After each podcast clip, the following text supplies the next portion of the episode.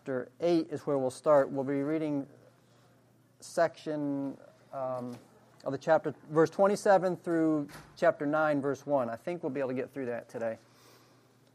And by way of review, um, you remember last week we, excuse me, let me get, we um, read a large section from really chapter 24 of verse, or uh, verse 24 of chapter 7, all the way through to chapter 8, verse 26. And that covered a large section. And I'm just going to briefly go through that to reorient ourselves as to where we are.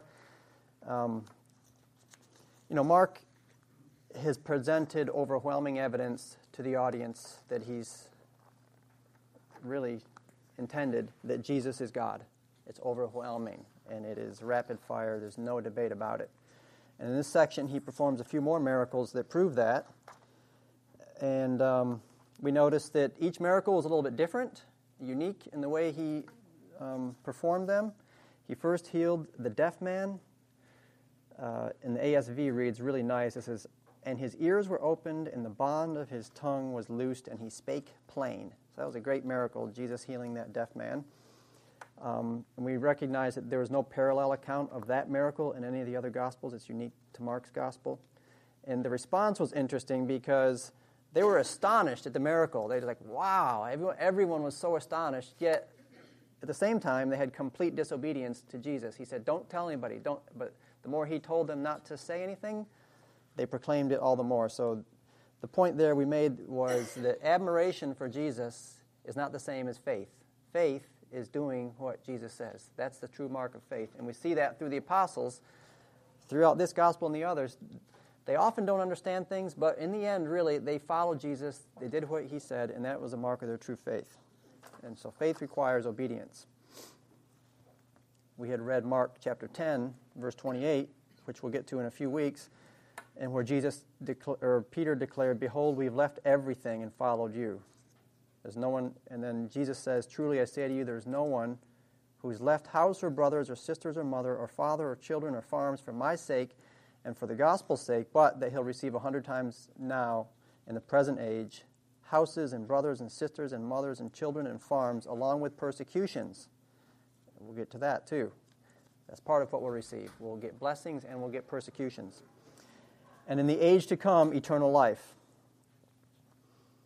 Okay, then uh, he performs the miracle of feeding the 4,000, and he felt compassion on these people. They had been with him for three days, and he feeds them.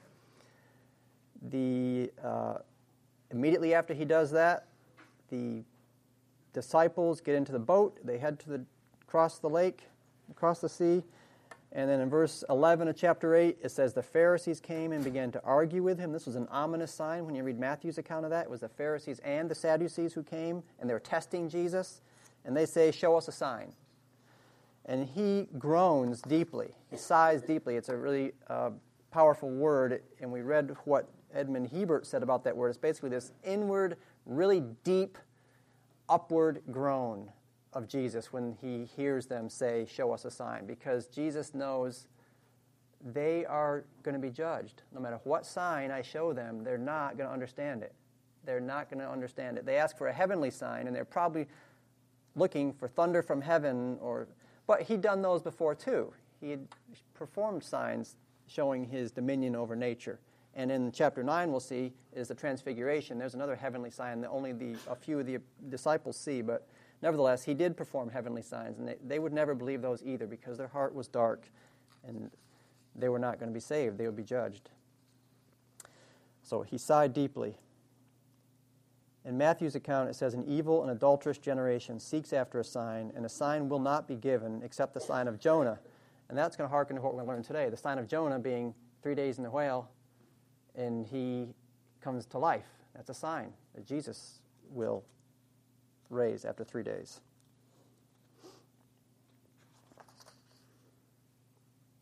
And then he teaches them the lesson on uh, the bread and the leaven. We see how the, he's trying to teach them spiritual lessons about beware of the leaven of the Pharisees and the Sadducees, and they say they, they, they're still thinking in terms of real bread and real leaven. And he has to tell them, no, I'm, I'm talking about the leaven like the Pharisees' legalism and the Sadducees' materialism and their hypocrisy and how they teach there's no there's a mortal soul. And so the false teaching essentially is what he was referring to. And then the leaven of Herod is also mentioned in Matthew which refers to immorality. So beware of all these false teachings. You're, you're to follow my teaching. And then we finished last week with the real interesting miracle of healing the blind man and it was sort of in two stages. And I concluded, and I think it fits the whole flow of these miracles, that it was a, um, a sign to the disciples that you're sort of like this blind man. You have sight at first, but ultimately you're going to have very clear sight in the, in the end when your, the Holy Spirit comes, they will, their vision will improve. So the point being, the, the blind man's the first stage was temporary his lack of clarity was only temporary. The disciples still have lack of clarity, but it's temporary. They're going to have much more understanding very soon. And so that was an image to the disciples.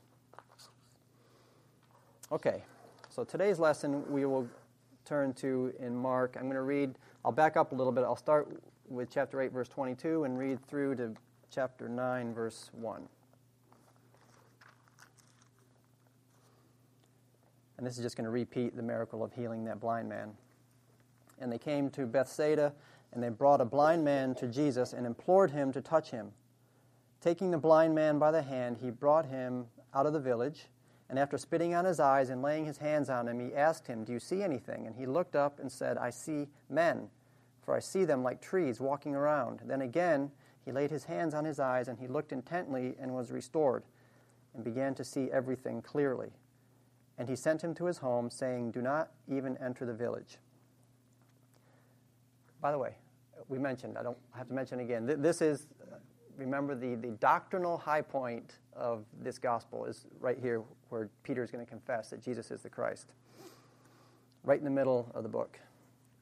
Jesus went out along with his disciples to the villages of Caesarea Philippi, and on the way he questioned his disciples, saying to them, Who do people say that I am? they told him, saying, John the Baptist. And others say, Elijah, but others, one of the prophets. And he continued by questioning them, But who do you say that I am? Peter answered and said to him, You are the Christ. And he warned them to tell no one about him. And he began to teach them that the Son of Man must suffer many things and be rejected by the elders and the chief priests and the scribes and be killed, and after three days rise again. And he was stating the matter plainly, openly, stating it very plainly. This is what's going to happen. And Peter took him aside and began to rebuke him. And turning around and seeing his disciples, he rebuked Peter and said, Get behind me, Satan, for you are not setting your mind on God's interests, but man's. And he summoned the crowd with his disciples and said to them, If anyone wishes to come after me, he must deny himself and take up his cross and follow me. For whoever wishes to save his life will lose it but whoever loses his life for my sake and the gospel's will save it. For what does it profit a man to gain the whole world and forfeit his soul? For what will a man give in exchange for his soul? For whoever is ashamed of me and my words in this adulterous and sinful generation, the Son of Man also will also be ashamed of him when he comes in glory, the glory of his Father with the holy angels. And Jesus was saying to them, Truly I say to you, there are some of those who are standing here who will not taste death until they see the kingdom of God after it has come with power. Okay, so let's just go back through it and we'll go verse by verse. Any questions or thoughts on that before I teach anything? Well, I'll start then by rereading those first two verses of this section, and I'll start at verse 27 for this lesson in 28. Jesus went out along with his disciples to the village of Caesarea Philippi. On the way, he questioned his disciples, saying, Who do people say that I am? And they said, John the Baptist, or Elijah, or the prophets. So, first thing to note is this is really the same answer that uh, we read in chapter 6 when Herod was asking was thinking about Jesus. And it's verse 14. It says, King Herod heard of it, for his name had become well known. People were saying, John the Baptist has risen, That's why he's doing these miracles. Others were saying Elijah, and others were saying he's a prophet, like one of the prophets of old. So uh, the people could see clearly that he was some sort of special person. They essentially thought he was a person like one of the prophets. Matthew's account says that they thought he was Jeremiah. Luke says he's one of the prophets who is risen. So they see he's a great man, but they don't see what Peter is going to acknowledge here in just a minute. The Messiah is much different than a prophet, much bigger, much greater. But even so, the point is, none of them acknowledge that. None of the people really understand that he is the anointed one. He's the one prophesied in the Old Testament to come. They were hoping he would be some sort of Messiah. Remember back when he fed the 5,000 in John's account, they were hoping for some king, political victor, that would have political victory over the Romans, but they didn't understand what he was really going, what he really was, the Messiah. None of them acknowledged that. So in verse 29, he continued by questioning them, Who do you say that I am? So this is directed at the apostles that are there. Who do you say that I am? And Peter answers and says, You are the Christ. Okay, Peter, right? Good answer. Um, it's something to us that's clear. Every believer acknowledges Jesus is the anointed one, He's the Christ. So Peter has insight here, and that is a good answer. He gets like a star for that answer. He, you are the Christ, you're the anointed one. I, I see that right now. Uh, this is the whole purpose of Mark's gospel, the whole very first verse of the gospel, the beginning of the gospel of Jesus Christ, the Son of God. John says at the end of his gospel, that's why he wrote the whole book. These things have been written so that you'll believe that Jesus is the Christ, the Son of God, and that believing you may have life in his name. So this is central to our belief, obviously. Mark starts out with it, John's gospel ends with it, and every page in between speaks of it. Remember, too, though, John the Baptist didn't understand it. In Matthew, he sends some of his disciples and says, Ask him, is he the one, the anointed one, who is to come? And then Jesus replies, Yes, tell him, I am the one who's to come. And in fact, I quickly want to flip there. Flip to Matthew chapter 11. I want to just read that because it, um, there's another section in there that is really poignant, I think. It's Matthew 11, uh, chapter 11, verse 2. John, while imprisoned, heard of the works of Christ. He sent word by his disciples and said to him, Are you the expected one, or shall we look for someone else? And then Jesus gives a, a sort of a long answer. You know, basically, tell John what you're seeing, all these miracles. And so the answer is, Yes, I'm the one. But verse 6 is interesting. It says, uh, of Matthew 11, 6. And blessed is he who does not take offense at me. So this is leading into the lesson that Peter's going to learn and the apostles and the disciples are going to learn in a minute. Blessed are those who don't take offense at Christ. So keep that in mind. What, what offense would they take in a miracle worker? Well, the offense is obviously the cross, and, uh, and we'll get to that. But blessed is he who does not take offense at me. So all this points to the fact that um, they didn't understand the Messiahship. And at this point, when Peter acknowledges you will be the Christ, it's clear that he doesn't get that the Christ is going to die. That whole concept is still so foreign to him. And we'll see later that Peter never really gets it, even beyond this. We'll talk about that. But it is just an indication that Peter and the apostles, no doubt, and everyone else did, could not conceive of what Jesus is going to say next. It's just unbelievable that the Messiah would be murdered.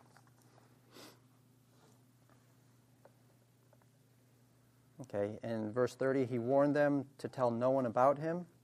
So we've gone through this before. What are the possible reasons that he's warning them? And we, we've talked about it. It just wasn't time. Clearly, Peter didn't have a clear picture of what the Messiah was, so that would be one reason to have him put a lid on it for a while because he's not going to give a full picture of the Messiah. So that, that's one reason. Um, Peter may have proclaimed, Oh, the king is here and he's going to take over. He would have raised false hopes, give people a false hope that the king is coming, but that wouldn't be accurate in the way that they would have understood it. So, he, so at this point, he says, Don't tell anyone about him.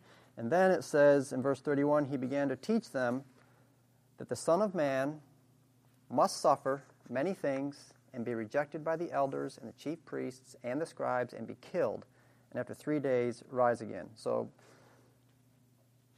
Son of Man, by the way, it's the most common way that Jesus refers to himself in the Gospels. Uh, and it means that, well, it has a divine quality to it and then a human quality to it, Son of Man. First time Son of Man is listed is mentioned in the Bible. Does anybody know where it is? Hmm? Nope, close. That's in Daniel. It's in Daniel 7. And uh, this is Daniel's vision, and he explains his vision later on, but it's particularly Daniel 7:13. I kept looking in the night visions, and behold, the clouds of heaven, one like a son of man was coming, and he came up to the Ancient of Days and was presented before him. So I'm not going to get into that difficult prophecy, but essentially, it, this was Daniel seeing Jesus, the Son of Man, coming uh, in victory over the world, essentially. So this, this is what Jesus is referring to when he says Son of Man. He knows that they would have recognized the divinity of that phrase and what that meant. In Acts chapter 7, when uh, Stephen is dying, he's uh, being stoned to death, he says, Behold, I see the heavens opened up and the Son of Man standing at the right hand of God. So this is a, a reference to his divine quality, and then also it's a reference to his humanity, Son of Man, right? Philippians chapter 2, verse 6, you see this concept of God being man. There's a phrase for this, I can't remember. It's the. Um, anyway, there, there's a theological phrase that, that basically explains that Jesus is both God and man. And Philippians chapter 2, verse 6 and 7 is key to that. I'll read it. It says, talking about Jesus, who, although he existed in the form of God, did not regard equality with God a thing to be grasped, but emptied himself, taking the form of a bondservant and being made in the likeness of men. Kenosis is what it's called. It's that word emptied. So essentially, you have the image here of Jesus is God. He is God on earth, yet he's in the flesh. And when he emptied himself, he did it because of humility. His humility is what allowed him to empty himself and take on the form of a human being.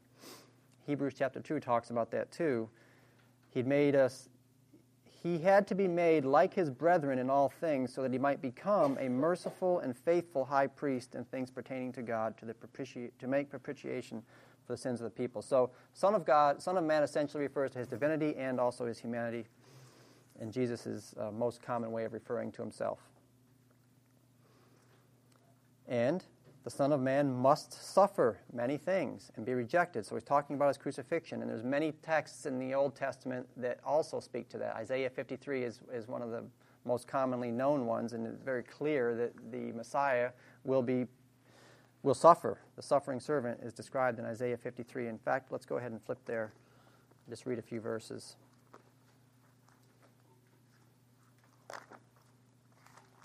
I'll pick up at verse 3. I won't read all of it. He was despised and forsaken of men, a man of sorrows and acquainted with grief. And like one from whom men hide their face, he was despised, and we did not esteem him. So, I mean, clearly you can see this in the account of Mark, what we know about Jesus in his life.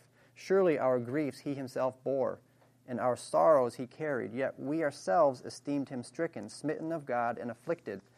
But he was pierced through for our transgressions, he was crushed for our iniquities. The chastening of our well being fell upon him.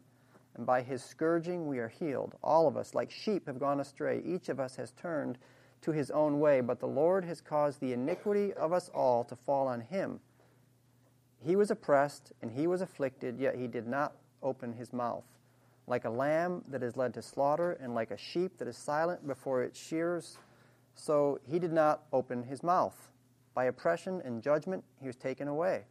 And as for his generation, who, cons- who considered that he was cut off out of the land of the living for the transgression of my people to whom the stroke was due, his grave was assigned with wicked men, yet he was with a rich man in his death because he had done no violence, nor was there any deceit in his mouth.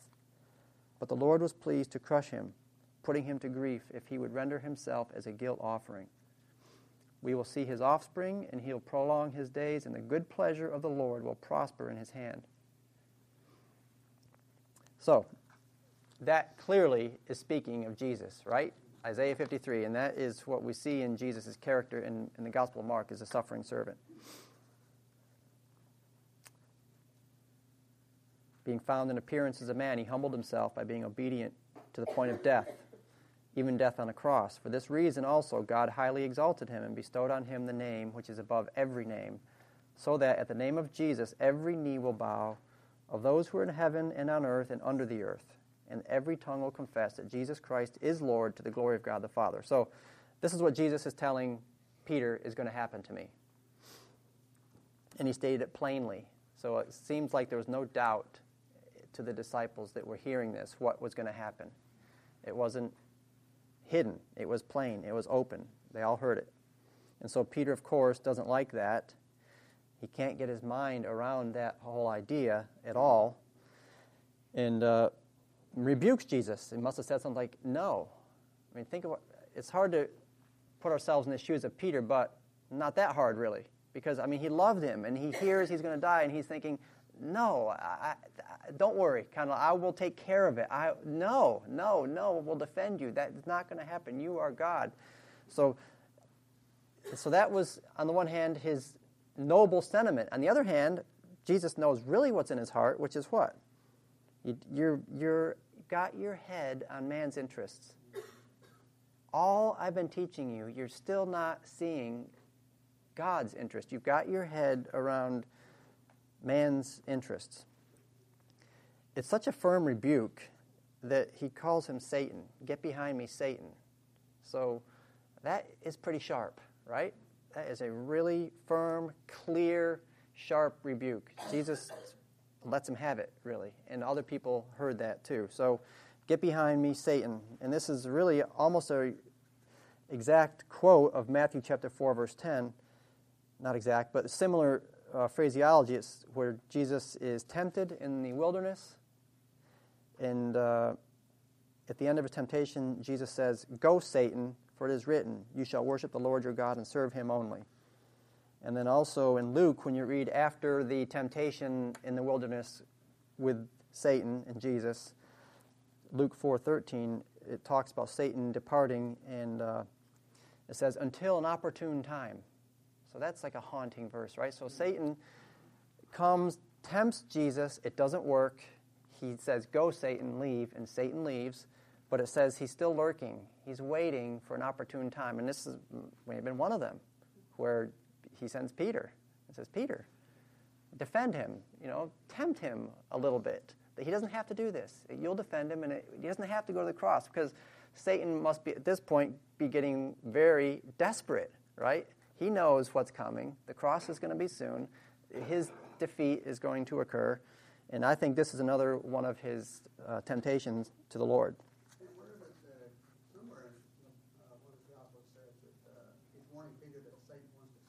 Yeah, that's in. I don't think it's in Mark. I think it's in. Someone help me. It's Luke or maybe John, actually. But uh, did we read it? It's after this. I mean, time. Um, I don't know when it is, but I mean, we all. I know what it means. He says Satan. Uh, I think it's earlier on.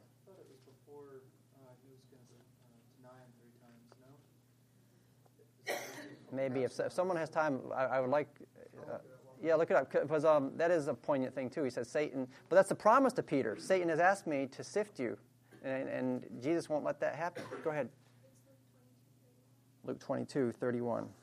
Maybe go ahead and can you read that for us, John? Do you mind? Oh, I got it. Luke 22, 31. Well, let's go and read that because that is a really nice promise to Peter too.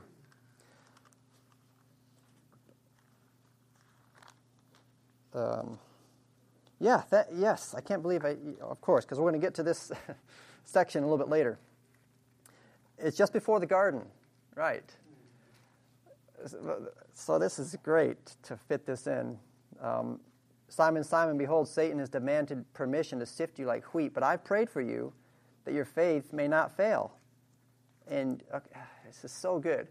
So Jesus says, I've prayed for you that your faith will not fail. we're going to see before we finish today, Peter continues to fail over and over again, even after this. Even after this exact prayer I pray for you that your faith may not fail, and you, when once you've turned again, strengthen your brothers. Lord, he says, with you I'm ready to go both to prison and to death. And then the rooster. He says, But no, Peter, the rooster's going to crow three times you'll deny me three times. No, I'm ready to go to the death. And we'll see how far Peter's sort of worldly motivation lasts. That's great.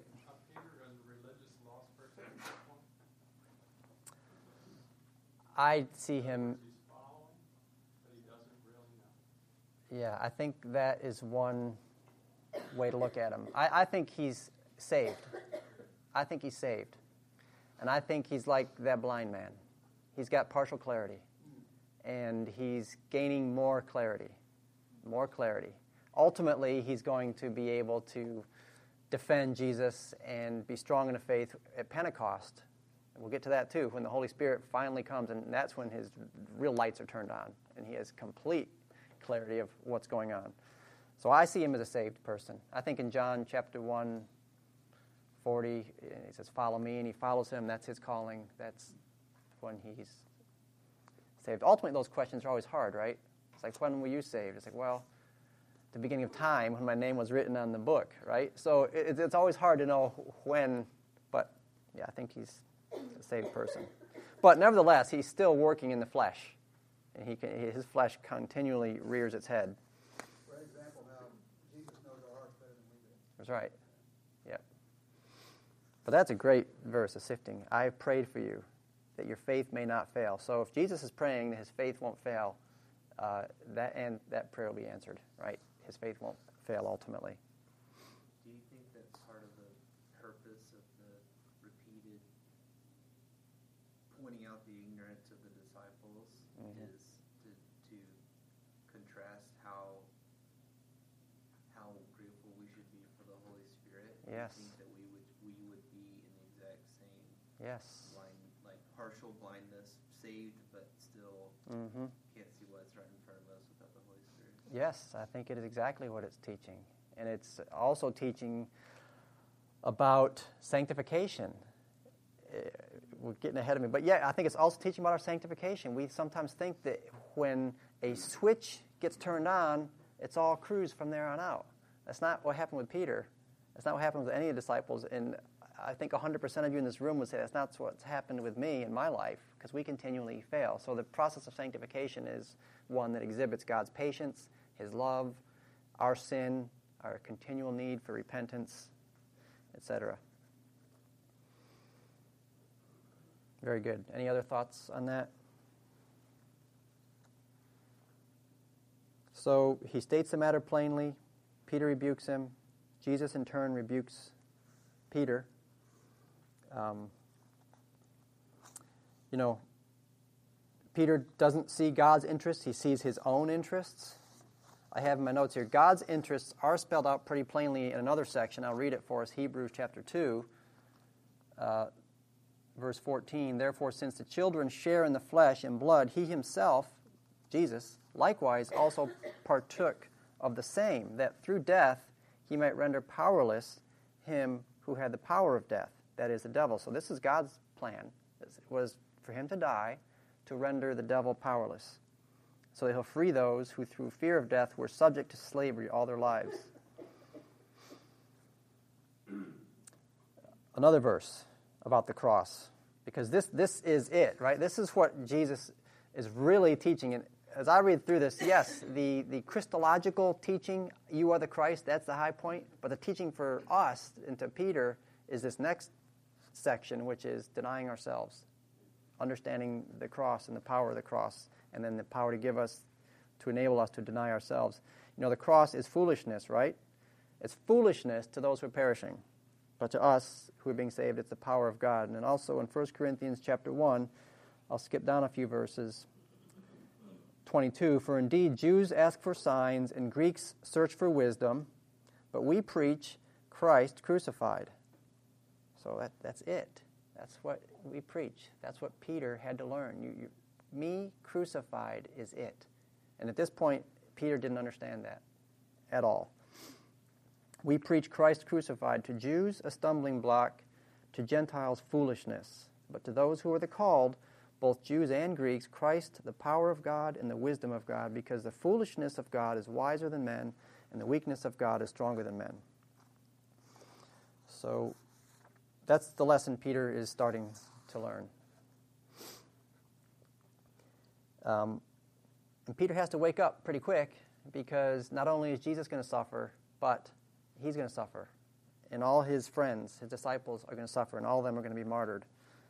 So, this is another example that, to follow after Christ. He suffered and died, so are you going to suffer and die, Peter. And they will wake up. Jesus will give them the ability to bear up under that. Momentary light affliction, which is what we have now, produces eternal weight of glory far beyond all comparison. Okay, let's move on to this really significant section of Mark 8:34 through I'll read the whole thing again. You know, of course, well-known verses to us describing the cost of discipleship.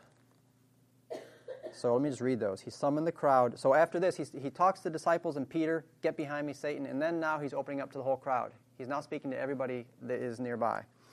He summoned the crowd with his, with his disciples and said to them, If anyone wishes to come after me, he must deny himself, take up his cross, and follow me.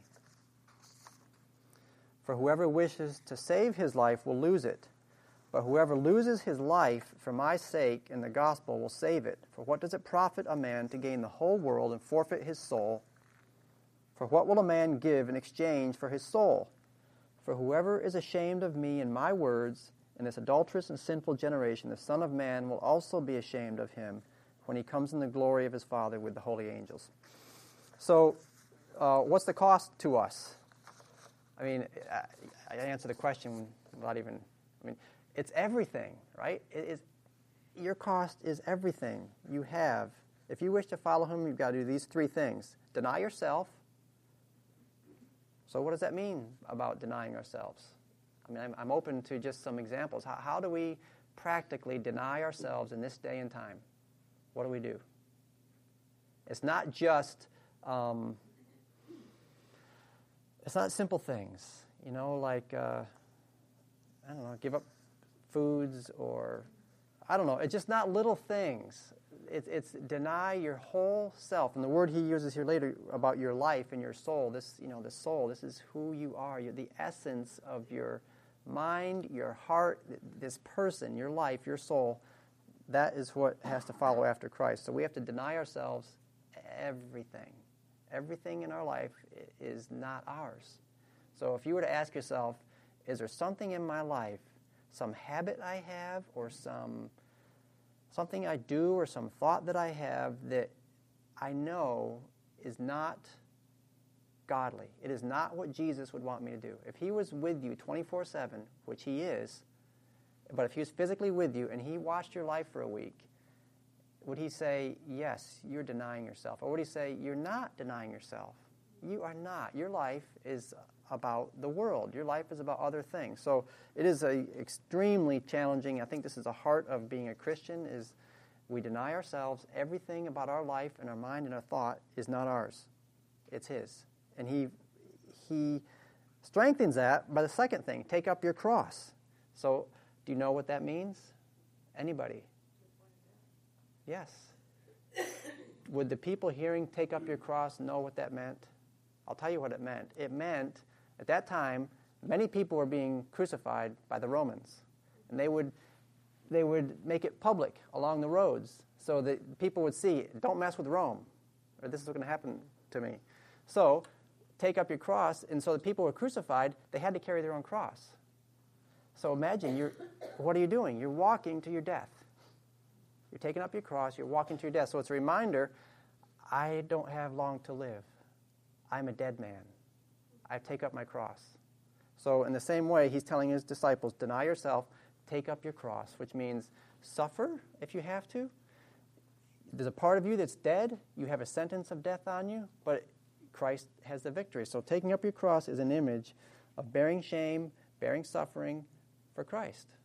It's not about our life being filled with even a career or all these things that I know we all think of. What's my career? What's my family life? What's Thanksgiving vacation going to be like? All these are important, but our minds should more and more be filled with the idea of uh, suffering shame for Christ if we need to, work hard for Christ, and give up our lives to serve Him. And then we follow Him, just like Peter and the disciples are going to follow Him. We'll see very shortly.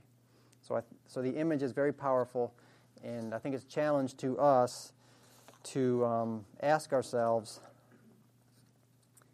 um, how do we deny ourselves? Are there things in my life that I, I need to deny? Is there something in my life that I want to save? That's another way to flip it. Is there something in our life that I want to save for myself? Just think it through today when you get home. Is there something that I'm trying to hold on to, whether it's money or a house or a relationship or something? If you're trying to hold on to it in your own power, well, you're not going to be able to hold on to it because it's going to go away. Uh, and then the other question is Is there something in your life that's not completely devoted to Christ? again, is there a habit we have, something that's not 100% His and devoted to Him? If so, we need to repent today and turn and follow Him.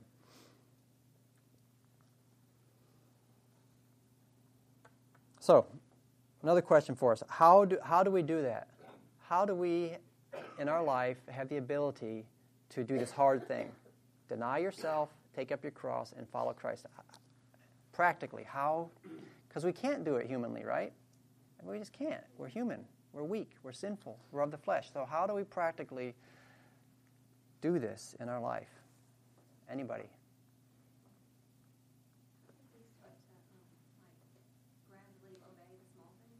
Yeah, very good.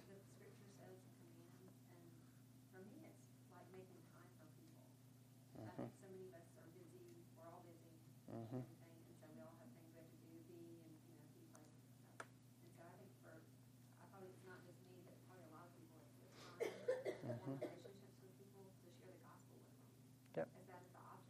Mm-hmm. So it's keeping your mind on other people, on things above, and uh, remembering the small things do add up. I think that's great practical advice. Yeah, keep your mind on the small things. Anything else? How do we practically deny ourselves? Petition the Lord first. Prayer. You can't do it in your own power. Right. Approach God with humility and prayer and just acknowledge I can't do it. And so we have to pray. We have to commune with the Lord for Him to help. He hears our prayers and He answers them. And if we ask anything in His name, He will hear it. So that's a prayer that's in His name, right? That's something that He would agree with. Help me to deny myself. I can't do it my own strength. So a fervent prayer, absolutely. We have to pray more. What else? I think ultimately comes down, because when you do say this prayer and these other things, and, and think about the things of God, He's going to show you what it is. So then it comes down to doing it. That comes through obedience. Yeah. Follow me. Right. Sometimes it's as simple as that. You don't want to do something. You can do it in your mind, but just following him is a physical act. Do what I say, do what I command. What else? Yeah, I think another way to check ourselves, me personally, uh, just when you think you're doing good, denying yourself, just throw in the one word evangelism.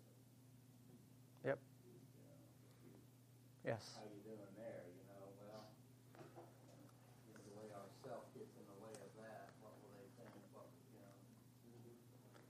Yes, that, w- that is a great segue. We'll get to that just a minute. But yes, so evangelizing is difficult because it takes time, it takes effort, it takes mental energy.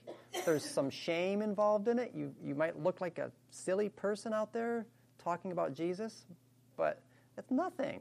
That's not taking up a cross like they did, like he tells you to do. So, yeah, evangelism, right. We ought to all be challenged to evangelize more. Um, anything else? I, I think of a real important verse in Hebrews 4. Um, I think it's 4. The, the, the uh, sword, the, the sword, the, the word of God is living and active. It's 4, right? 4. Yeah, thank you. the Word of God is living and active, sharper than any two edged sword. So if you study God's Word, it is sharp like a sword. And what does it do? It pierces as far as dividing the soul and spirit, the joints and marrow, and it judges the thoughts and intentions of the heart. So, we have to read and study God's Word. It is what helps us. If, you, if we're not studying it diligently, you know, at the conference last week, they, uh, we had a men's conference, and it was on um, discernment. And they had a panel of men up there, and one of the questions was really good that one of the guys asked. I said, "Hey, tell us what do you guys do for your routine daily to read the Bible? How much time are you spending in the Word?"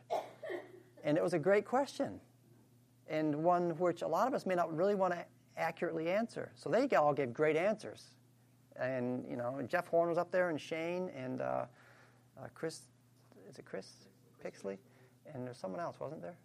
Anyway, but they all gave great answers, and the point was they're in the Word. You, you cannot, the Word of God won't affect us if we're spending three minutes a day reading it. It won't. We have to be committed to the Word of God because it's sharp and it's two edged, and it is what is going to enable us to be able to deny ourselves and do the things that we cannot do in our flesh. So we have to be in the Word a lot. And if you say, how much? Well, the answer would be more than you currently are right? I mean, that's, that's a universal answer for all of us. More than you're currently in it. You have to be in it more. It ought to be an absolute high point of our day. And if you don't have a time carved out each day, I don't want to be legalistic about it, but you really do need, I think it's best, you have to carve out time every day and deliberately do it. It's interesting about a two-edged sword because it cuts both ways. Yeah. That's right. Yep. Okay. Anything else on that topic? I want to finish by going through Peter's life a little bit in the context of what he just learned, and um, to, to, drive home the, this point of what he was just taught about denying himself and not understanding at first Jesus' death and putting his own self ahead of God's plan. Uh, by the way, this is the first time in Peter or I mean, in Mark's gospel, that you see Peter rising to the top. Okay, you don't see, he's just one of the disciples before this. So this is the first time you see him as sort of the spokesman. Um, so even though he acknowledges Jesus as Christ here, we know he still has a lot to learn. Um, and you would think after this rebuke, he would have some real serious insight, right? He was rebuked like this, called Satan in front of Jesus. You'd think he, he got it. Um,